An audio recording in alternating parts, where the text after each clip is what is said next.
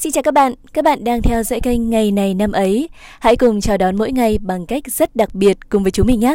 Bây giờ thì ekip của chúng mình đã sẵn sàng rồi.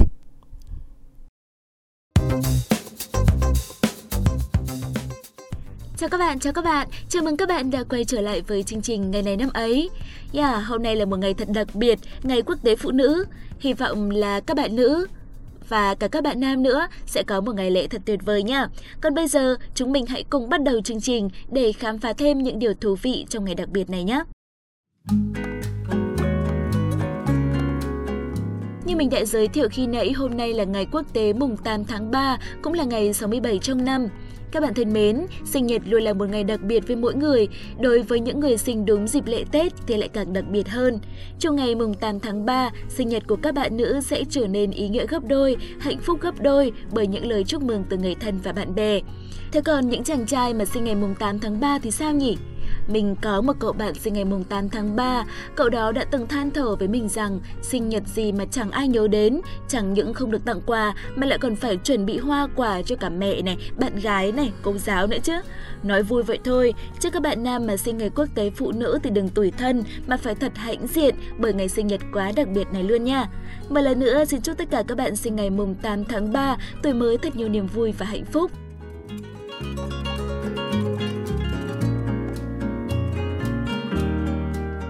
Các bạn thân mến, khi tất thảy mọi người đang hướng về một nửa xinh đẹp của thế giới, mình xin được gửi tặng các bạn một câu danh ngôn như sau. Nàng che giấu một trái tim sắt đá dưới cái hình hài mảnh khảnh và duyên dáng. Các bạn thân mến, yêu đuối chính là tính từ được nhắc đến nhiều nhất khi chỉ về một người phụ nữ. Nhưng sự thật, từ trước tới nay, phải đẹp vẫn luôn tiềm ẩn sự cứng rắn và mạnh mẽ. Và họ biết khi nào là lúc bản thân cần dùng tới sự mạnh mẽ này – dịu dàng mà cương quyết, đó chính là sự quyến rũ bí ẩn của người phụ nữ. Để hiểu được người phụ nữ, đàn ông cần có sự tinh tế và lòng chân thành. Chỉ khi cảm nhận được sự chân thành từ đối phương, người phụ nữ mới thể hiện hết con người của mình với họ. Sự biến hóa của phụ nữ cũng vô cùng khôn lường. Hạnh phúc hay tổn thương cũng đều khiến phụ nữ thay đổi một cách chóng mặt. Và tất nhiên, sự thay đổi đó sẽ là tích cực một lần nữa xin chúc tất cả những người phụ nữ trên trái đất này sẽ luôn khiến cho đàn ông phải dành thời gian để tìm hiểu và quan tâm.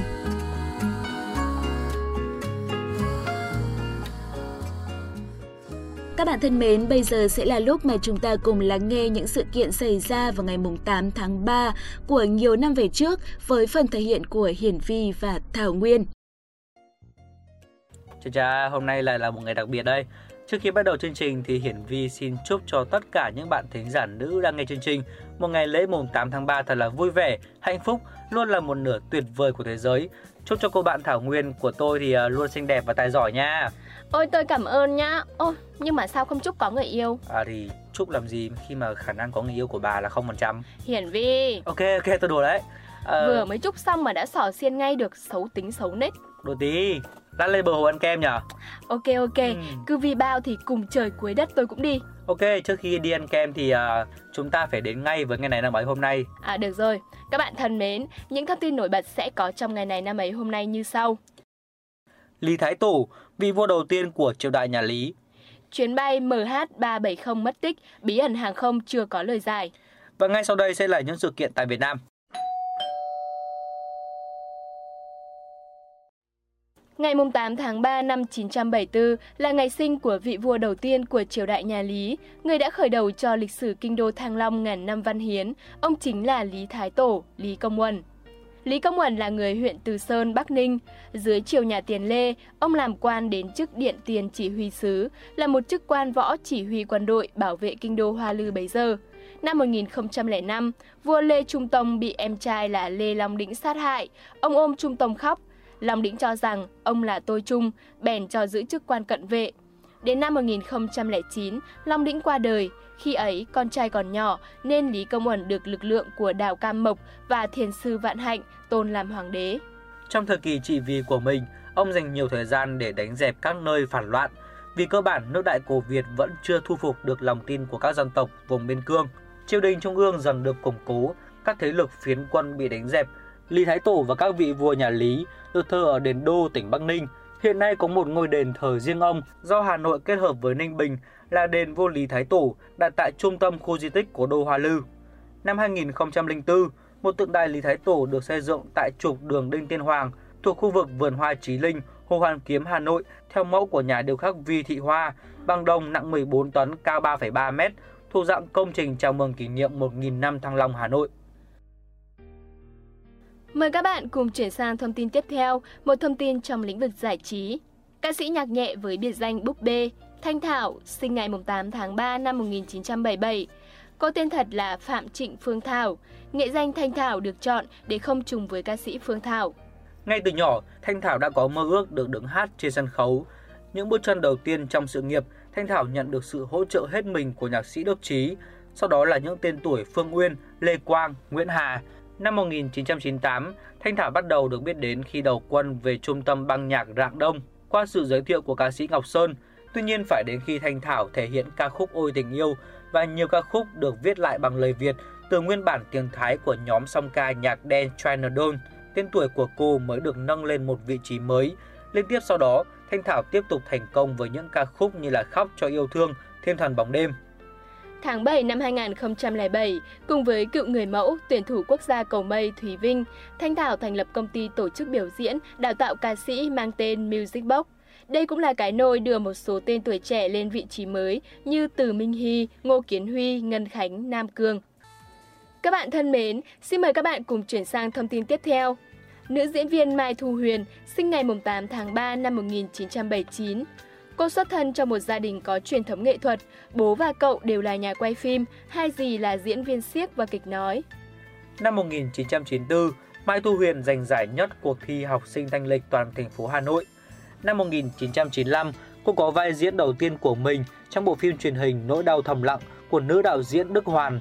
Cô đã tham gia hơn 20 vai diễn khác nhau trong nhiều bộ phim điện ảnh cũng như truyền hình và đã đạt đến đỉnh cao sự nghiệp sau khi đảm nhận vai Trúc trong phim truyền hình những ngọn nến trong đêm năm 2002. Hiện tại, ngoài đóng phim, Mai Thu Huyền là chủ của công ty trách nhiệm hữu hạn Tincom Media với 3 lĩnh vực hoạt động chính, sản xuất phim, sản xuất các chương trình truyền hình và tổ chức sự kiện. Thông tin vừa rồi cũng đã kết thúc chuỗi thông tin tại Việt Nam. Tiếp theo sẽ là những sự kiện trên thế giới.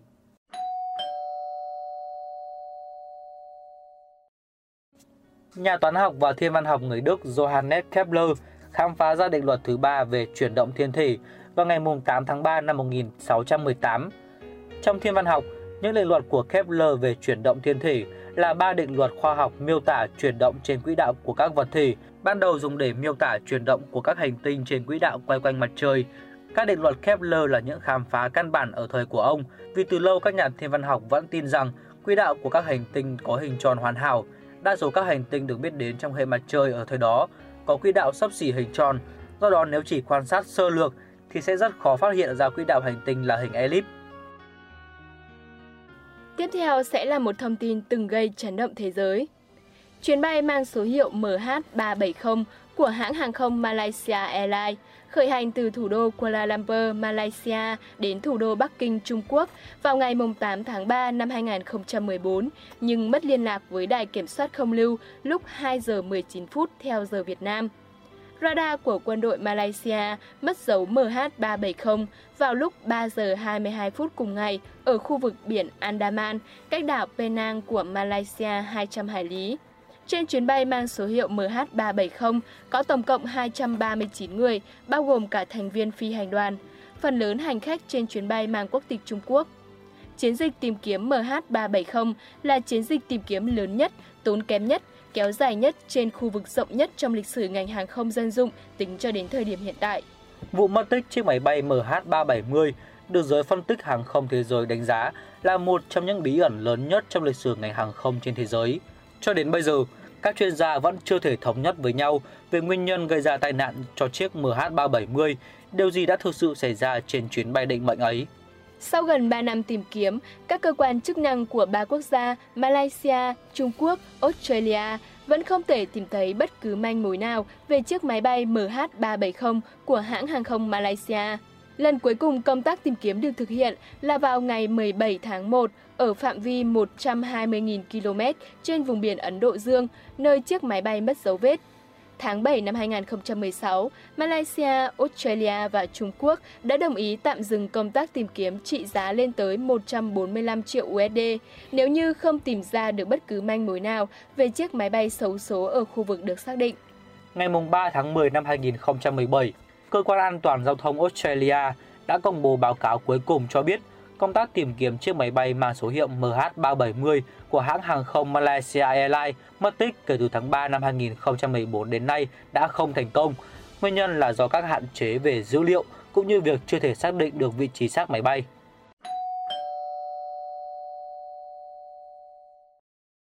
Xin được cảm ơn Hiền Vi và Thảo Nguyên đã giúp chúng mình làm đầy thêm kho kiến thức của mình. Chương trình ngày này năm ấy hôm nay đến đây là kết thúc. Cảm ơn sự quan tâm theo dõi của các bạn. Xin chào!